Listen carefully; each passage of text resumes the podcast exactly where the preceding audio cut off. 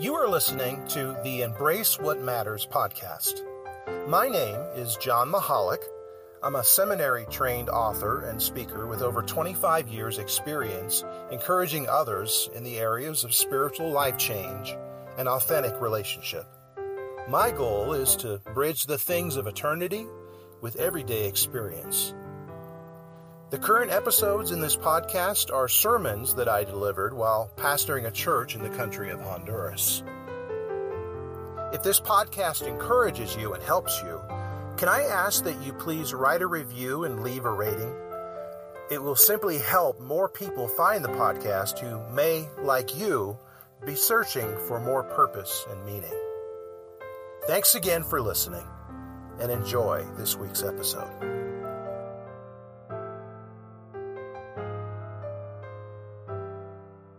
This is kind of week three of a section I'm calling Encountering Jesus, kind of laying the groundwork for this practical side. What does it mean to experientially walk with God, with Jesus? And so this is kind of the final week for that. And then the coming 3 weeks after that will be a lot of the how-to. We're going to be dealing with basics like worship, Bible study, things like that. But practically, how can we live in personal relationship with somebody that's not in the room, somebody who's not physically present with us in the way that Jesus was with his disciples. So this morning, we're going to be asking the question, who does he say that I am? Who does he say that I am? And those of you who are Bible readers know that this is a play on words for a passage that we're going to actually cover in a little bit. But we want to know, who does he say that I am? That's a question that we need to be asking in our encounters with Jesus and living in personal relationship. Last week we said to have a healthy relationship, I need to have a sense of who I am. I need to have a sense of the person whom I'm in relationship with is. It sounds basic, but a lot of us don't get into a lot of analysis. We don't go that deep. We don't have a sense of who we are in relationship to somebody, who they are in relationship to us. So this is a relevant question. Who does he say that I am? He, of course, means God. This is a depiction of Saul of Tarsus, who most of us know as the Apostle Paul, on the road to Damascus. And he has this light show from heaven, many are familiar with, from Acts chapter 9. And last week, the title of the sermon was The Fear of Jesus.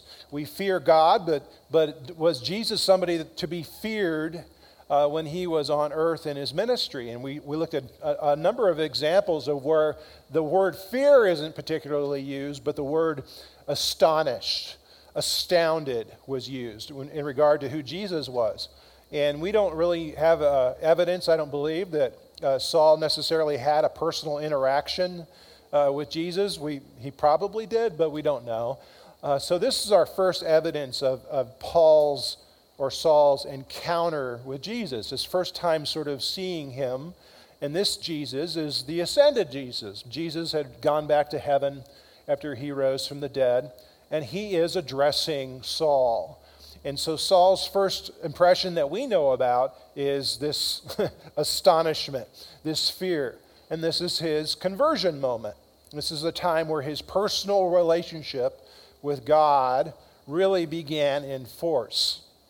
And then we saw last week that people were amazed by Jesus, but then they started to become amazed by Jesus' followers after the resurrection, after the Holy Spirit came.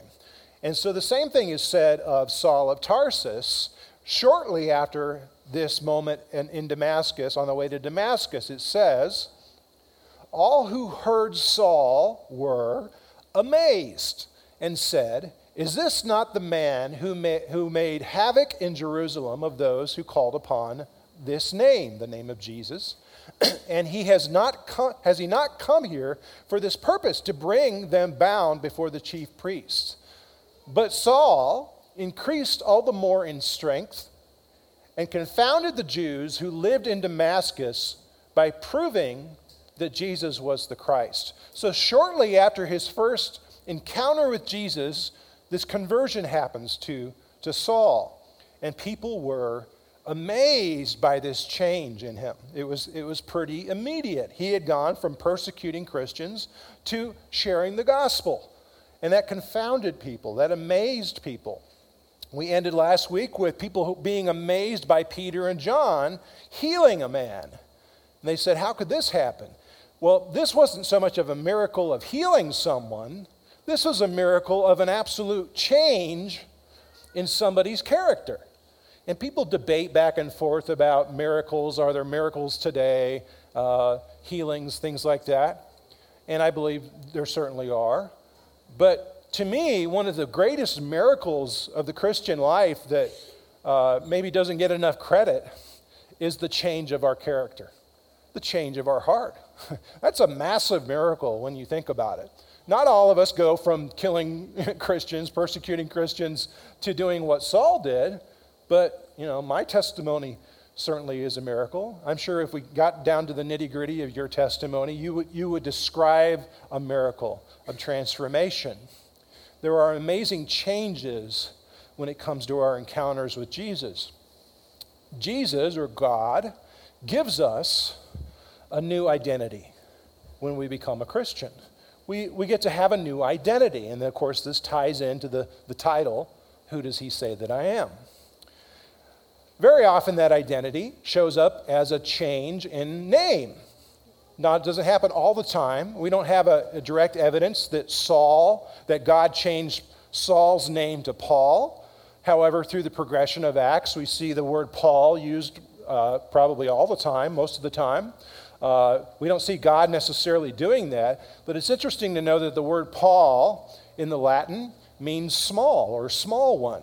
So Saul went from this great and mighty place as a Pharisee, as a Hebrew of Hebrews, to become a small one before Christ. And so whether God made that change or not, there's certainly this progression in the way Paul saw himself in his identity.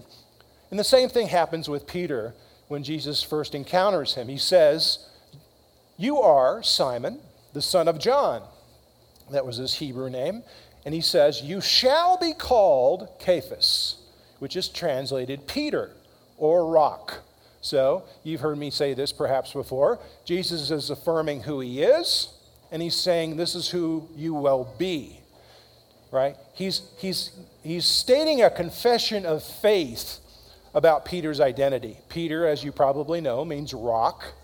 But the transformation of Peter's character took a lot longer, and really it did for Paul too, but we see in his time with Jesus, the transformation took a long time. It was a long time before Peter started demonstrating this identity as a rock. He was not a rock for a long time. But Jesus was sort of speaking this confession of faith, of identity, into Peter's life. He's saying, "You shall be a rock." He is offering him a new name. And this, we see this a few times, at least in the Old Testament. God renames Abram in Genesis 17 to Abraham. He renames Sarai, Abraham's wife, to Sarah. And both of these are related to God's promise for them, that they were going to have a child, and that child was going to lead to generations and to a nation where the earth would be blessed. So in that name change, in that identity change, was this confession of faith for a promise that would eventually be fulfilled. And so that's so often what God does with you and me. And a famous one we see in Genesis 32 is, of course, Jacob, and his name is changed to Israel. Israel is the father of the 12 tribes of Israel. Jacob means heel grabber, deceiver. And you can see in Jacob's story, he led a life of deception, of selfishness, but God changed his name. Israel means one that whom wrestles with God, so to speak. And so God changed his name to conform to God's purpose for Jacob or Israel. It was a name that reflected a future promise that would come to pass in his life, and then the life of many people who would follow Jacob or Israel. God gives us a new identity. However, as you and I, as Christians, we struggle with this promise, whether we're aware of it or not. We become a Christian. We're told that we're supposed to live a certain way. We're told that God loves us. We're told all these things about us, but it is so hard to accept that. Why? A big reason is because we've lived our whole lives in an old identity. We've listened to what the world has said about us. We listen to what friends or people that we've lived in conflict with, or abusive relationships or addictive relationships. We've owned this identity that the world has given us. Some of it is real. Some of it is true. We are born in sin. We have this sin nature, so to speak. We're going to touch on that. But it is so hard for us to break free of this identity. The recording goes over and over in our head. We hear these things of who we're supposed to be in Christ as a Christian, but we're always like, we feel stuck in who we've been. And we think we're always going to stay that way. It's like the old nursery rhyme, Humpty Dumpty, right? He had a great fall. He's this egg, if you're not familiar. He falls off the wall, and an egg breaks when it falls. And all the king's horses and all the king's men could not put Humpty together again. That's how you and I so often feel when it comes to our identity. We feel permanently broken. There's nobody that can really put us back together again. And so we grow in Christ, we hear all these things, we make certain victories in Christ, but we always feel stuck, that we're always going to just stay broken. We're never going to get free of who we used to be. We're never going to release ourselves from the old crowd, that kind of thing. That no matter how much we might grow, no matter how many victories we have, we're always going to stay in that same identity. And that is exemplified very helpfully in many ways by Romans chapter 7. This is Paul speaking, so you can sort of see, even though the victories that he made, he talks about the struggle, the battle for his identity. And you're going to see words like sin and flesh and things, but I want you to kind of zero in, not just on that, but on his struggle with identity. Romans 7 starts in verse 14. He says, I am of the flesh, sold under sin. So he's making a statement, first of all, of identity. He's making a statement. And he explains what that means. He says, for I do not understand my own actions. I do not do what I want, but I do the very thing that I hate. And I don't know if love's the right word, but I love this passage because it so heavily describes the battles that I personally have dealt with. I want to do what God wants. I really do. There's something inside me that I want to do what God wants, but I always end up doing the opposite. I mean, what a conflict. But notice that he says, I am of the flesh. So that's an identity statement. He goes on, and he qualifies this, and it's very interesting. He says, it is no longer I who do it, but sin that dwells within me. For I know that nothing good dwells in me, that is, in my flesh. Now, the language kind of goes back and forth, and it doesn't really fit the categories that my logical Western mind prefer, but you could see the struggle. And I think what he is saying here, although he goes in back and forth, he's living in this condemnation, is that it really is not who he is. As a Christian, and some people look at this negative passage and say, this can't be about Christians. I think it is. But as a Christian, he is not his sin. You are not your sin. You are not permanently broken. Because that's the recording that has gone on in my head, in my heart, right? That this is really who I am. For I know that nothing good dwells in me, that is, in my flesh. He says, it's not me, but my sin. Now, other less literal versions of Scripture, I think the NIV and some others, will not use the word flesh. They will use the term sin nature. sin nature. So the battle we believe we have is between my identity in my sin and my identity in God. And I have these two natures wrestling with each other. Okay, I think there's validity to that. We do not have our sin nature erased when we become Christians. There is a transformation that goes on. But I think it's important to understand that Paul is making a very clear distinction here. Even though I feel that this is who I am, it's not me, it's my sin. Even though I feel this is me, it's my flesh.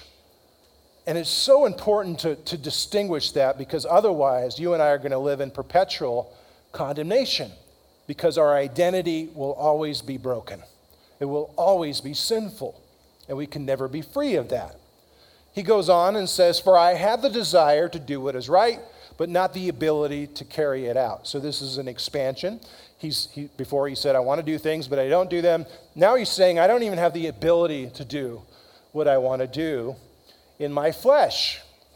It goes on, says, "I delight in the law of God." Where? In my inner being. So I think he's really getting to the place of talking about that as a Christian, that is the foundation of who he is, of his identity. His inner being delights in the law of God.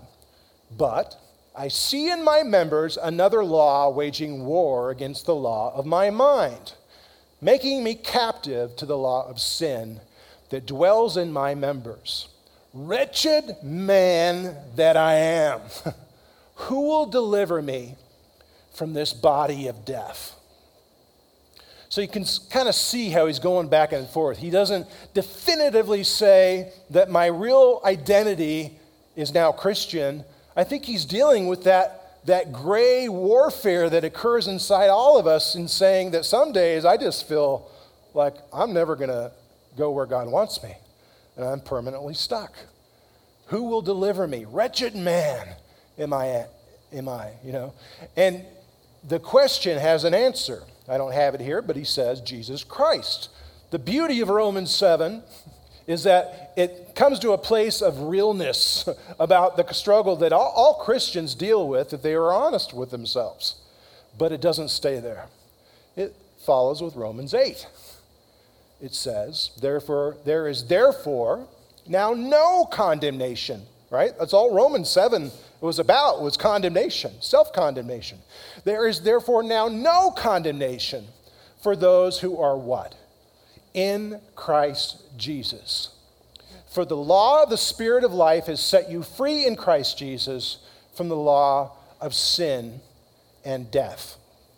Now, I want to point something out about the relationship between identity and relationship, meaning most of the time, who we are is affected by who we're with.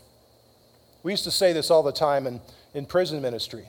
One of the biggest problems guys would have is they'd be in this great Christian program inside the prisons, and then they'd be released and they go back to their old crowd. And who they were with affected who they were. But that works in both negative and positive ways. Again, you've heard the story, the couple that's been married for 50 years kind of looks like each other. Over time, somehow they started to look like each other. How did that happen? Right? Who we're with in intimate, long-term relationship affects who we are. In families, friendships, whatever it is. And so certainly in the spiritual sense, when it comes to God, if we're with Jesus, if we are in Christ, that's going to affect who we are. That's going to affect our identity. But there is a distinguishing factor that I think I want to point out. I think we touched on this last week. When we talked about Peter, people were amazed by Peter and John when they healed the guy. And he says, "Men of Israel, why are you amazed at this?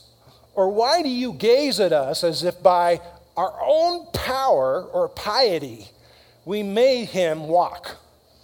It is the name of Jesus, that identity, which has strengthened this man whom you see and know, and the faith which comes through him has given him this perfect health. We want to affirm our identity in Christ. However, if you're sort of assuming that that's going to follow along the lines of, you know, the self-affirmation movement, I'm good, I need to love myself, that kind of thing, that is biblical. However, it can be taken too far. If it's just about me, right, then I'm sort of like, it's like an ingrown toenail. It doesn't work, right? It's a little bit gross. But what Peter's doing is he's talking about what he is doing, who he is, and he's saying, this is not about me. This is about who I am in Christ. What I'm doing here is everything to do with the name of Jesus, faith in the name of Jesus. You see me doing it. I'm doing the healing, but it's the power of Jesus that's really doing it. We must claim our new identity. The confession of faith that we make that gets us saved is vital. It's important. But we also need to make a confession of faith of who we are in Christ, right? Our new identity is based on our personal relationship, our encounter with Jesus. And we get the benefit of the Word of God. The Word of God is so helpful, especially in the New Testament, to make this claim on our new identity. If anyone is in Christ, 2 Corinthians 5, he is a new creation. The old has passed away, behold, the new has come. You know what the answer to the nursery rhyme is? All the king's horses and all the king's men couldn't put him back together again. It's not to patch the egg back together. It's to create a new egg. It's to create a brand new egg, right? Jesus doesn't just repair our broken heart. I think he gives us a new heart. He gives us a brand new identity. We are a new creation. Now, that realization, I think, perhaps comes over time, whether it's a distinct spiritual reality the moment we're saved, probably. But the walk of growing in personal relationship with Jesus is this confession of faith that leads to experiential truth in my life that I am what he says I am. We are a new creation, and we need to confess that. Paul does that himself, right? We see his struggles in Romans 7, but then he says in 1 Corinthians 15, by the grace of God, I am what I am, and his grace toward me was not in vain. On the contrary, I worked harder than any of them, though it was not I, but the grace of God that is within me. Now, again, if you're using your Western logical mind, it gets a little confusing. So where is Paul's identity exactly? You know, he's saying it's not I, but, you know, but it's the same way that a husband and a wife married for 50 years, they are who they are. They haven't lost their identity, but there's this one flesh thing that happens. That changes who they are. So we see some of that weirdness, that mystery going on here. Paul knew who he was, but he says, who I am is based on the grace of God. And if I do anything that's worthwhile in this world for God, it's because of God's grace. So it's not downing who we are. It's understanding that who we are has always been meant to have been in the relationship that we have in Christ. That's who we really are meant to be. You are Simon. You shall become Peter, the rock. Paul had to make that confession in his life because you know that he had some hang-ups. He knew how his past could weigh him down, how he could get stuck in his old identity. So his confession of faith had to be things like this. By the grace of God, I am what I am. The world has an approach to identity that is different than the biblical model. The world does this: do, have, be. Do, have, be. I want to be somebody someday, right? We grow up with that dream. I want to be a doctor or a lawyer or whatever. But for me to be that person, you know what? I need to go to medical school. I need to get good grades. I need to impress my parents. I need to do all this stuff. And when I do that, I will have what I need to what? To be somebody. To be somebody. That's the world's model. That's the world's journey towards identity. But what happens? We're climbing the ladder. We're going up. And we don't even notice the people falling left to right around us as we're going up the ladder towards success, towards identity. And those that actually even make it to the top find that the top is nowhere, that the identity that they've achieved is meaningless. They don't even know that till, of course, they get there probably. But we live our lives by this crazy measuring tape that is false, based on the world's standards, that whatever I can do will lead to what I have, and that will make me somebody. But the measuring tape never works. We never measure up. We're facing the skyscraper and saying, good luck, getting to the top. And so many of us just give up and remain broken eggs. But God has an approach to identity that is similar but different. God says, be, have, do. Be, have, do.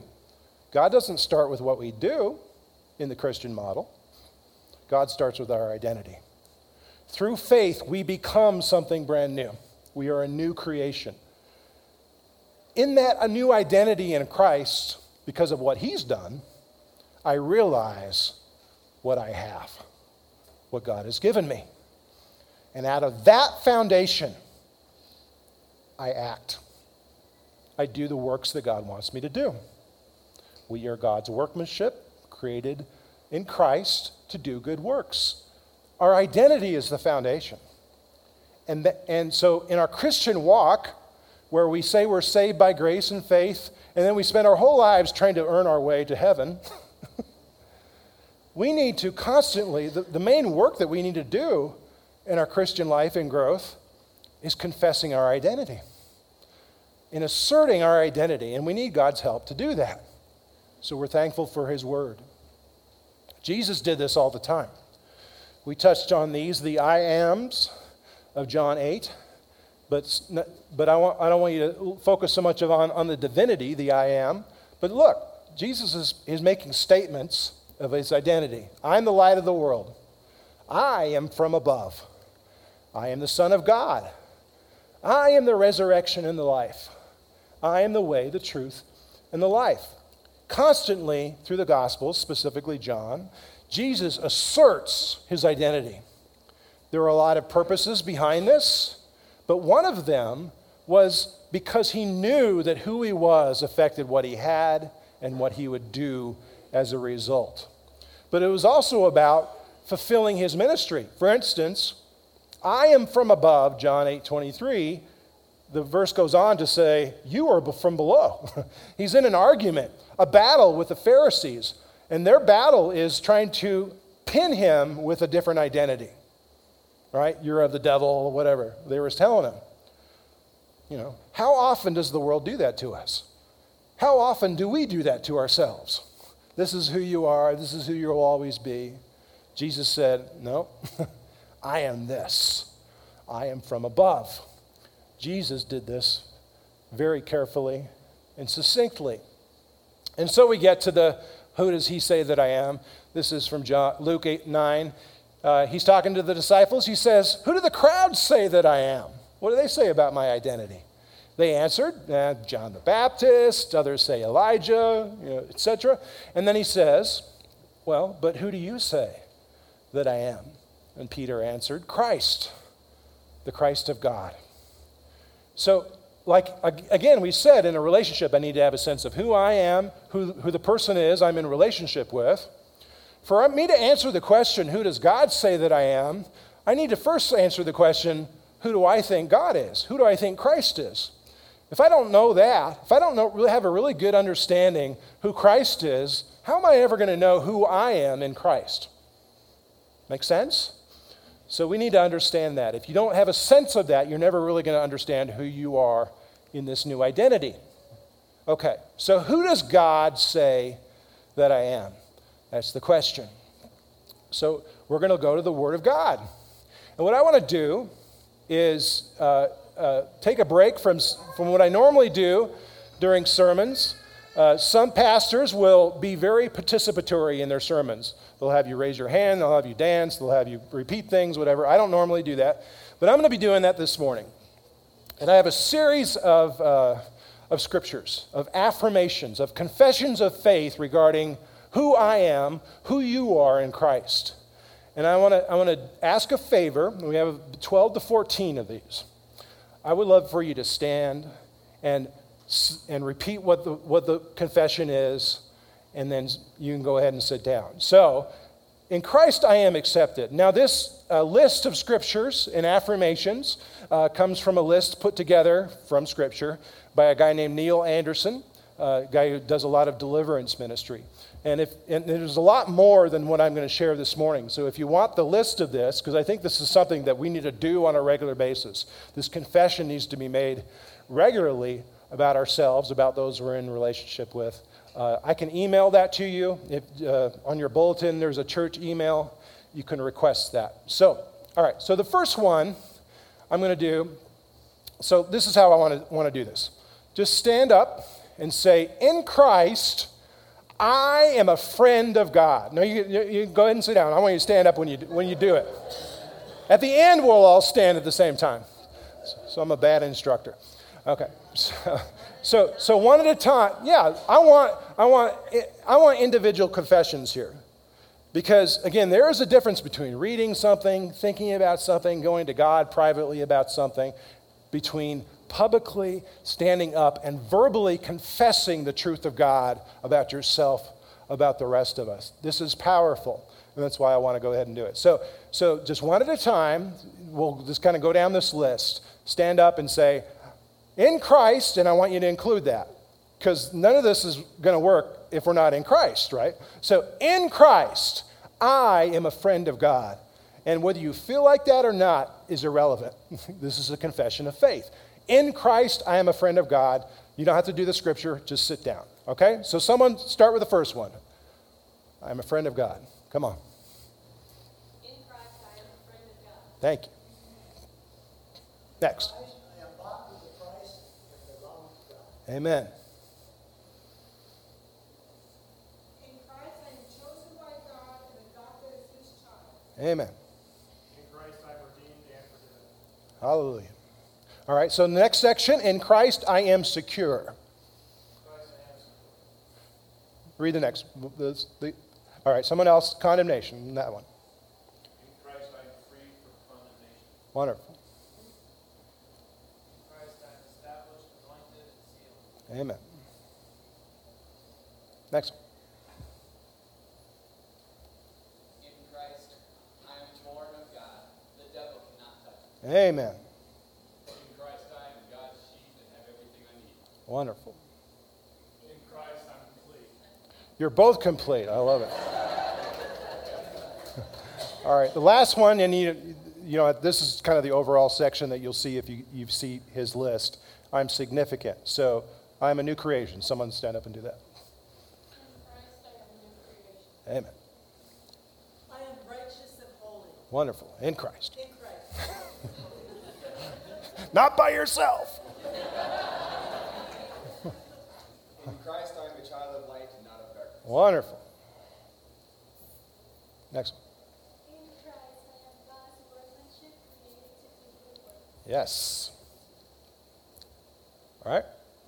One more. In Christ, I am a partaker of the heavenly calling. Awesome. All right. Last one. Everybody stand. And we'll start with in Christ. All right.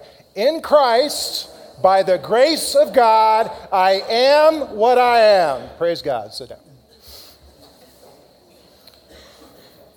Verbal confession is very meaningful. So we don't always have to do it in church, but it's a place to model that, right? I want to end with Jesus, a portion of his high priestly prayer in John 17. And this is sort of summing up our encounters with Jesus, but also the issue of our identity. He prays for his disciples and also for us. Sanctify them in the truth. The word sanctify simply means to make holy, to set apart. Sanctify them in the truth. Your word is truth. We just heard that, didn't we? God's word.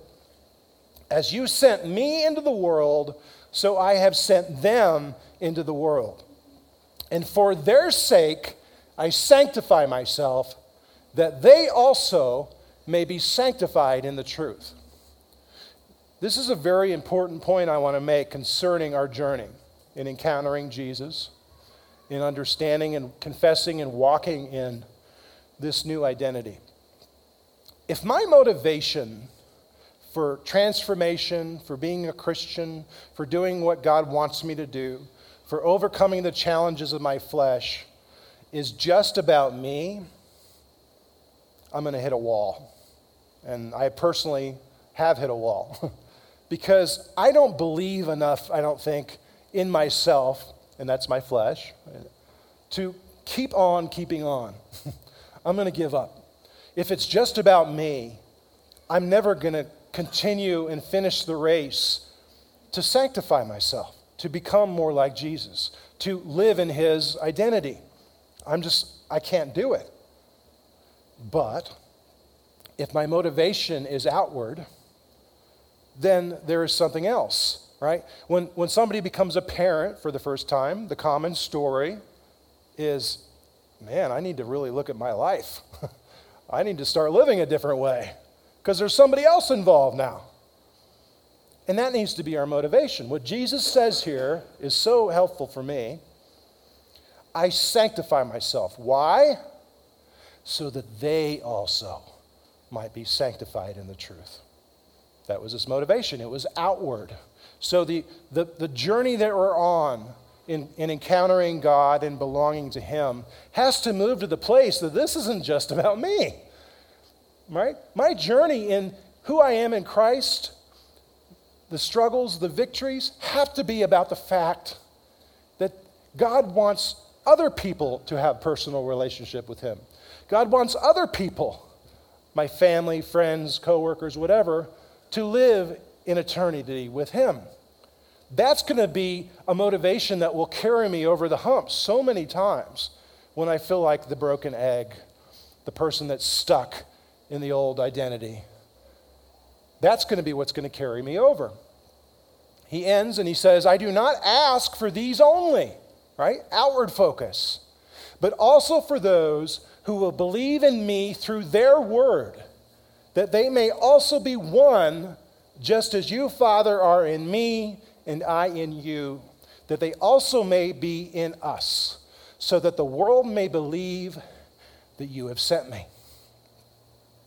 Our discipleship, our relationship, our growth in Christ is all very evangelical. The purpose is to grow God's family, that people believe in Jesus and come to him and join him in the relationship that you and I have, so that the world may believe that you have sent me. And you see personal relationship tied up very succinctly here, that they may be one. I and you, you and me. I want them to be in personal relationship, in unity and intimacy, the way you and I are, Father. And that needs to be our motivation too. It's not just about making myself a better person. It's not just about reducing the problems in my life.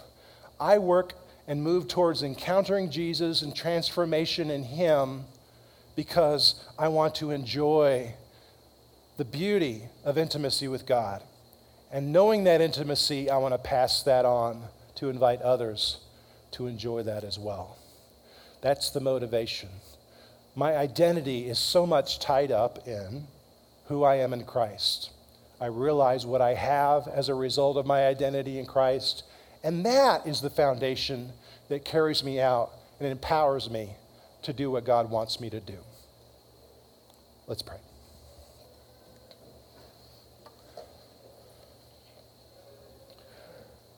Heavenly Father, we're so thankful and grateful and humbled by your presence, both through your Holy Spirit in the room today, but through the power of your eternal word and the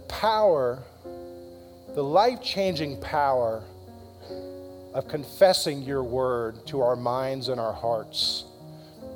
Lord, so many of us in the room have struggled, are struggling, will struggle with who we are. Are we worthy? Are we capable? And we'll live so often in the place of Romans 7 and just feel eternally, permanently broken. But Lord, the miracle that brought light into darkness in Genesis, that brought Jesus up from the dead at Easter, the miracle that comes through the cross, that same miracle is available when you call us by a new name and affirm as a confession of promise that we can live a brand new life, that we can become a new egg. And our only job is to confess that and to lean on you and to encounter you and be amazed by you, such that others can see the glory and the beauty of intimacy and personal relationship, and they will want what we have as well and who we are. I pray for these things for our great week in the name of Jesus. Let me close with Galatians chapter 3, verse 29. If you are Christ's, that's your identity, then you are Abraham's offspring and you are heirs according to the promise. So live your lives, go out this week and affirm that identity, understanding that you are an heir according to the promise, and live a life of promise. Have a great week.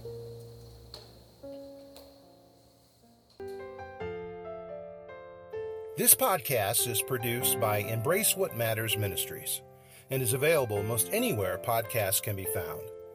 I encourage you to subscribe, share, and please leave a comment or send me an email. To learn more about this ministry, my devotional book, and other writings, please visit embracewhatmatters.com.